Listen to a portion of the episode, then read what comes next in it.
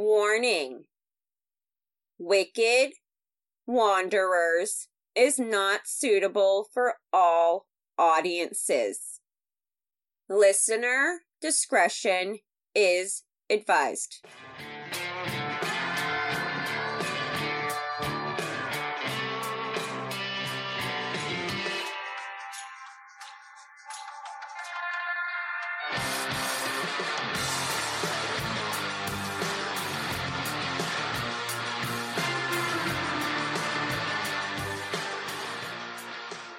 Hello, Wanderers, and welcome to Wicked Wanderers Podcast. I'm your wicked hostess, Jacqueline. I hope everybody had an amazing weekend and went on an adventure. If you are new to this podcast, each week we travel to a different destination. I discuss a haunted place, some dark tourism, as well as fun things to do while we are there. So pack your bags. We're going to Portugal. I absolutely love Portugal. I have family that lives there. Shout out to my cousin Oli, located in southwestern Europe. It is one of the oldest countries in Europe. Portugal is a small country but it is diverse in its landscapes. There are three major landscapes in Portugal.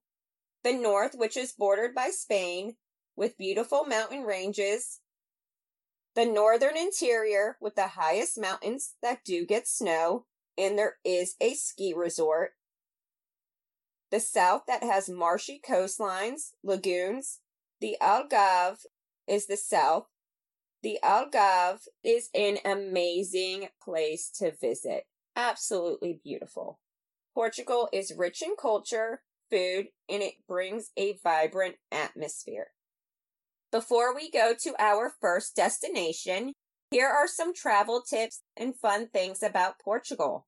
When traveling from the United States and countries out of Europe, you must have a valid passport by law, you must always carry a valid ID in Portugal.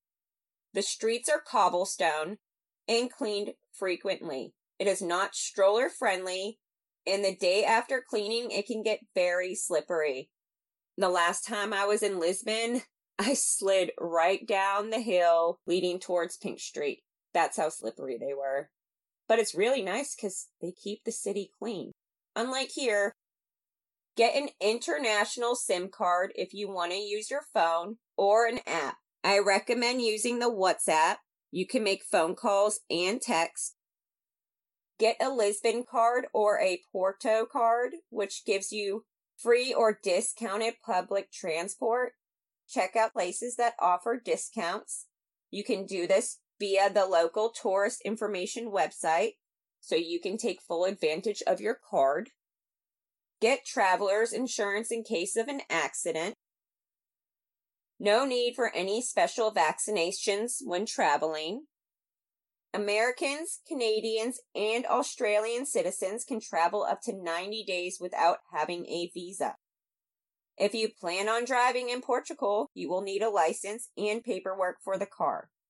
The currency is euros. You can use an ATM, but avoid Euronet machines. The charges can be costly.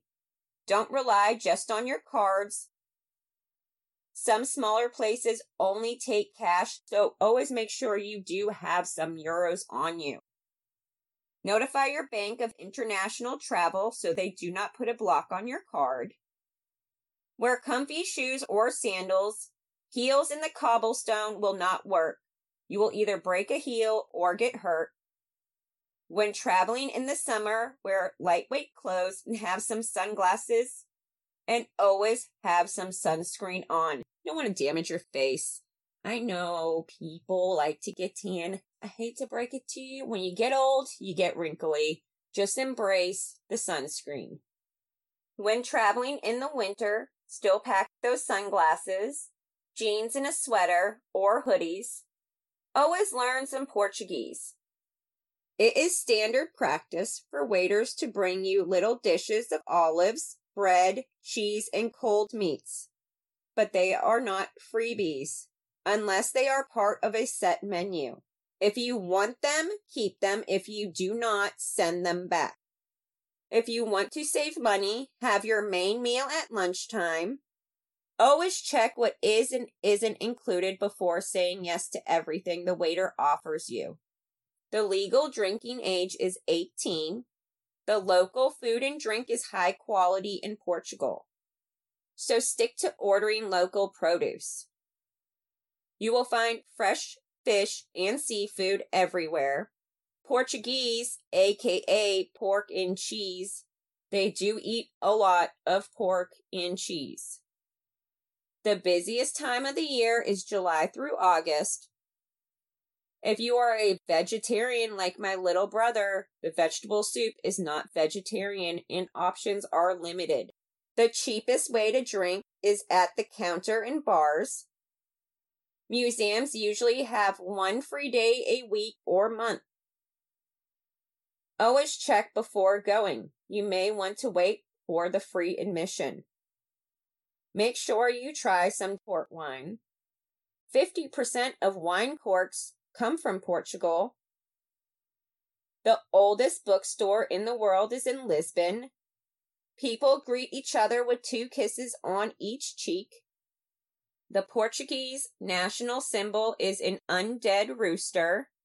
The Hogwarts uniform were based on traditional Portuguese academic attire. The biggest waves in the world were surfed in Portugal. Now that we are prepared, it's time to go to our first destination. Quinta da Juncosa, located in Tenerife, in a region of Porto, is the farm and home of the Baron of Lages. This farm has been abandoned for 75 years and has a very dark past.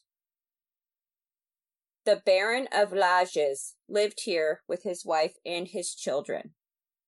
The Baron was a very jealous man. He believed his wife was unfaithful. So, how did he handle this situation?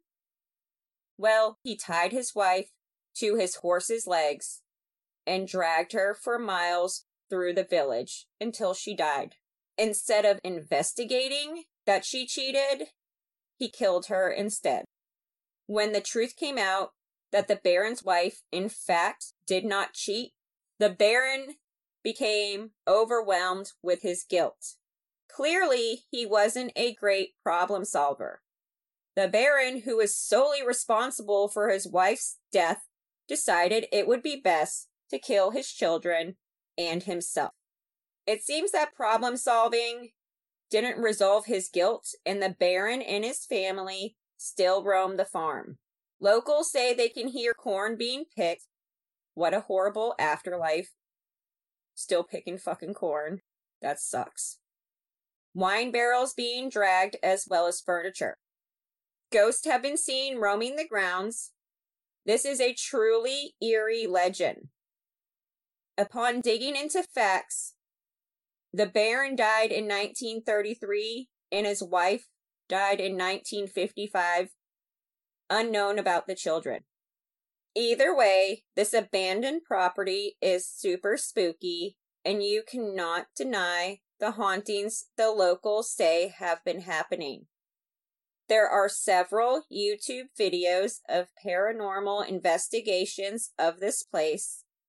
If you choose to visit this abandoned property, enter at your own risk. There are so many fun, exciting, and wonderful places in Portugal. I couldn't even begin to tell you about all of them. So, I'm going to give you some unique places and hidden gems that I think are worth visiting. But here are some fun things to do in Porto, Portugal. Livraria Lello, the Harry Potter bookshop, one of the most beautiful bookshops in the world, twisting dark staircases, neo Gothic interior. It's truly spectacular. And it is said to have inspired J.K. Rowling's Harry Potter. Browse the books under the stained glass ceiling. Porto is a stunning fishing town filled with vibrant historic homes. Watch the sunset from the Dom Luis Bridge. Go to Douro, port wine country, and drink some delicious port wine. And you can enjoy all the views. Port wine is freaking amazing. You have to try it. And it is a lot stronger than regular wine. And I'm not a wine drinker, but I love port wine. Porto should be explored on foot. Explore the Ribeira, Baixa, and Borrell districts. Eat Porto's famous dish, francesinha. And drink a coffee at Casa Musica.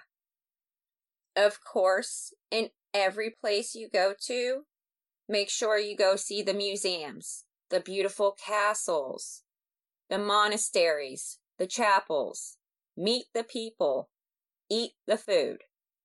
This is a tiny portion of things you should do while you're in Porto. We will be traveling down the coast to our next destination, and our next stop is Aveiro.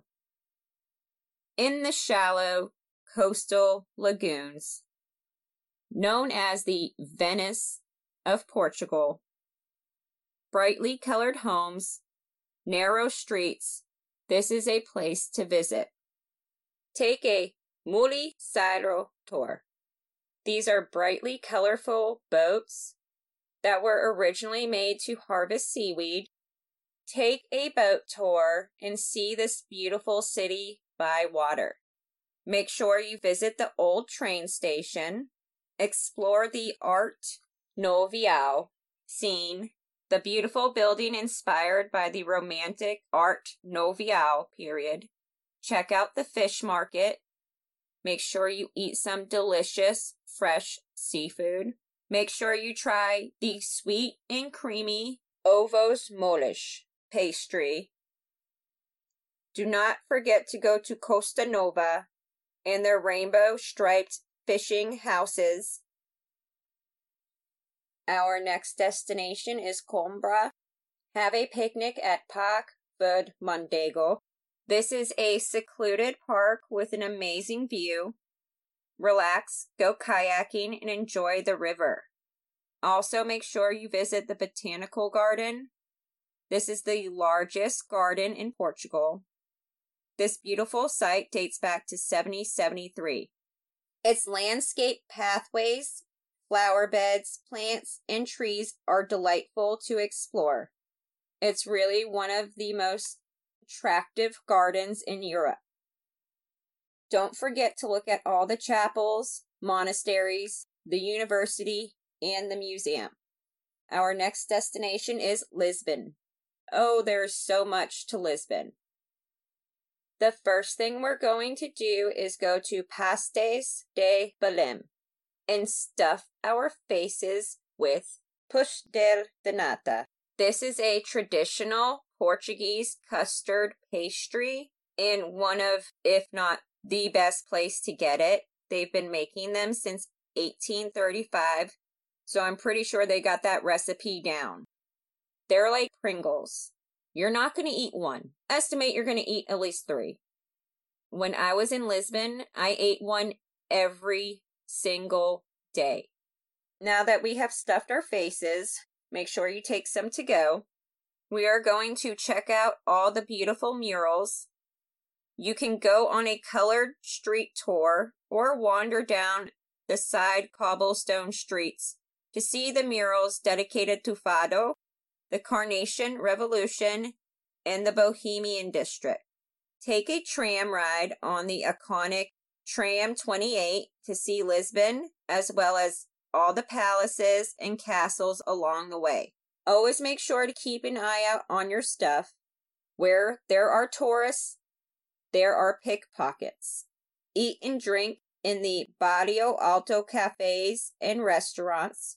It's the top nightlife spot Warning When I was there, nonstop, every block, some sketchy guy was like, You want hashish? I have hashish. You want hashish? Just say no. One, it's probably not hash. Two, you don't want to get robbed. And three, you don't want to get arrested and get in trouble in a different country. Okay? It's not worth it. Just ignore it. But it will happen to you. Go to a fado show at Cafe Luso, listen to some fado music in an 18th century stable. It is free to go to and open from 7:30 p.m. to 1 a.m.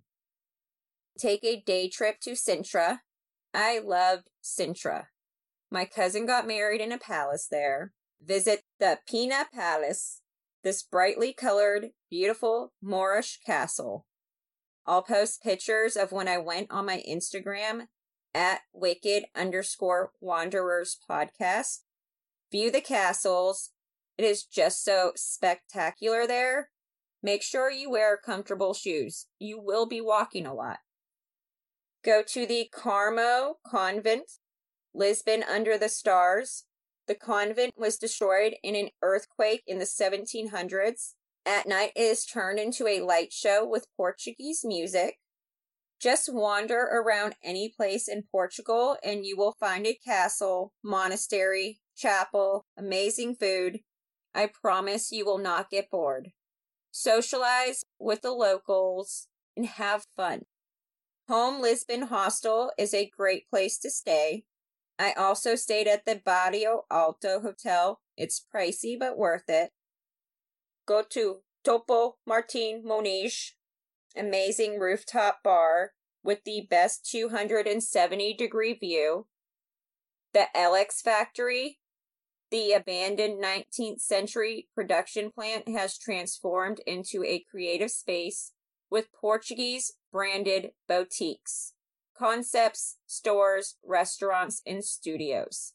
When you're in different countries, always support the locals and their artwork, just like you would do at home. Shop local. Eat, eat, and then eat some more. Salted cod, sardines, prego. Try all seafood. It's fresh and delicious. Go to a food market. And don't forget to check out the flea market. There is a McDonald's in Lisbon if you feel like you have to have some greasy fast food. It's not the same as it is in America, and shame on you, but it's there if you want it. Before our final destination, I'm going to mention this one place. It is past where we're going, but I can't do something on Portugal without at least mentioning the Algarve. This is one of the most beautiful places in Portugal. When in the Algarve, you should really go to these places cliff walk at the Praia da Marinha. Go to the Praia da Camilo beach with its turquoise waters and white sand. Spend all day there just soaking it all in, with sunblock on, of course. Inglio Cave is one of the most unique places in the Algarve. This cave is created by natural erosion with a worn circle in the ceiling providing a unique light. The yellow submarine rock go to the pottery shops of Raposeira and Sagres. Fountain Beach is a pretty unique spot. Tiny white sand cove surrounded by steep cliffs go to a vineyard and drink wine all day. There are so many more places and things I would love to tell you about. I will have to do a bonus episode on this. You can get my bonus episodes on my Patreon, patreon.com slash wicked wanderers. And now it is time for our final destination. Let's get wicked we will be traveling to Evora, one of Portugal's most beautiful preserved medieval towns. Evora is an enchanting place to dive into the past. Inside the 14th century walls is our final destination, Capela dos Ossos. This chapel is located next to the entrance of the Church of St. Francis and it is truly creepy. Built by the Franciscan monks in the 16th century. In the 16th century, there were 43 cemeteries in and around Evora, and they were just taking up space. The monks did not want to condemn these poor people, so the solution was to exhume the bodies and relocate the bones. Okay, that makes sense. But not just relocate the bodies, that would be too easy. The monks did not want the bodies behind closed doors, so they decided to put them on display. The monks had concerns of society's values at the time. Evora was a very wealthy place.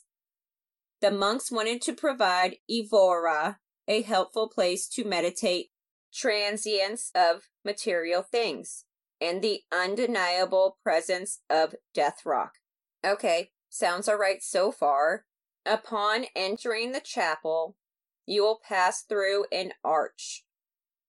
The arch has a message etched into it that says, We bones are here, waiting for yours.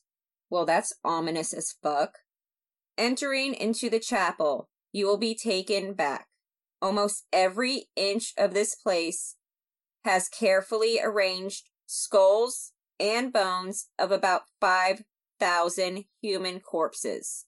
Bones cover the walls and the columns, forming decorative patterns.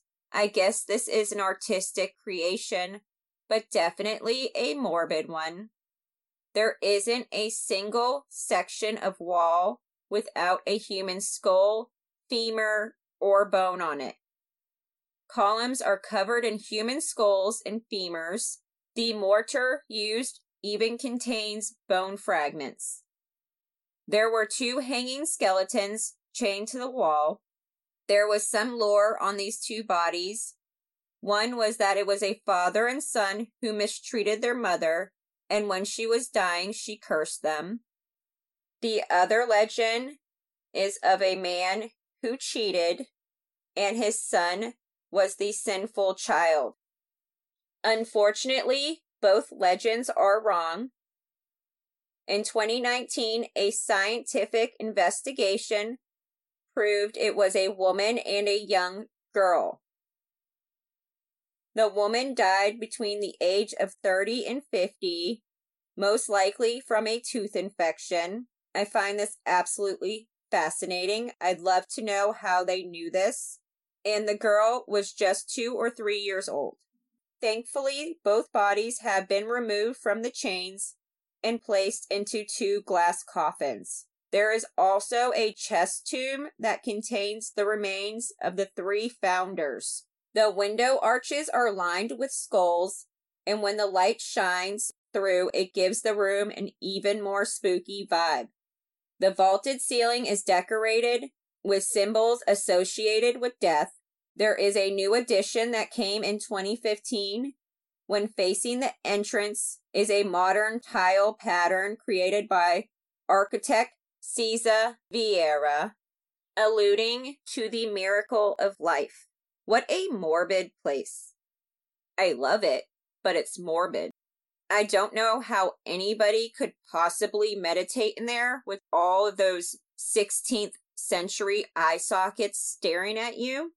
Makes me wonder whose job it was to put up all the human remains and who crushed up all the bones to add them to the mortar. And how does being unidentified, crushed up in mortar, or put on display not condemn the people?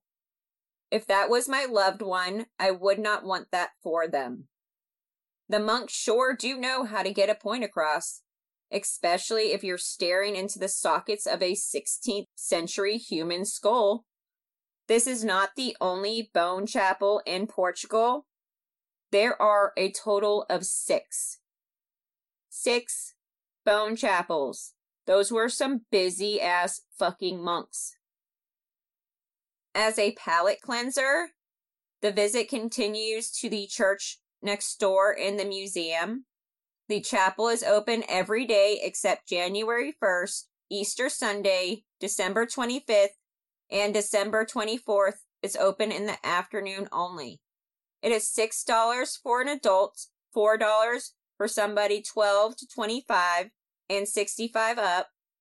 Kids under 12 are free. And this concludes my episode on Portugal. I hope I didn't butcher all the names too bad.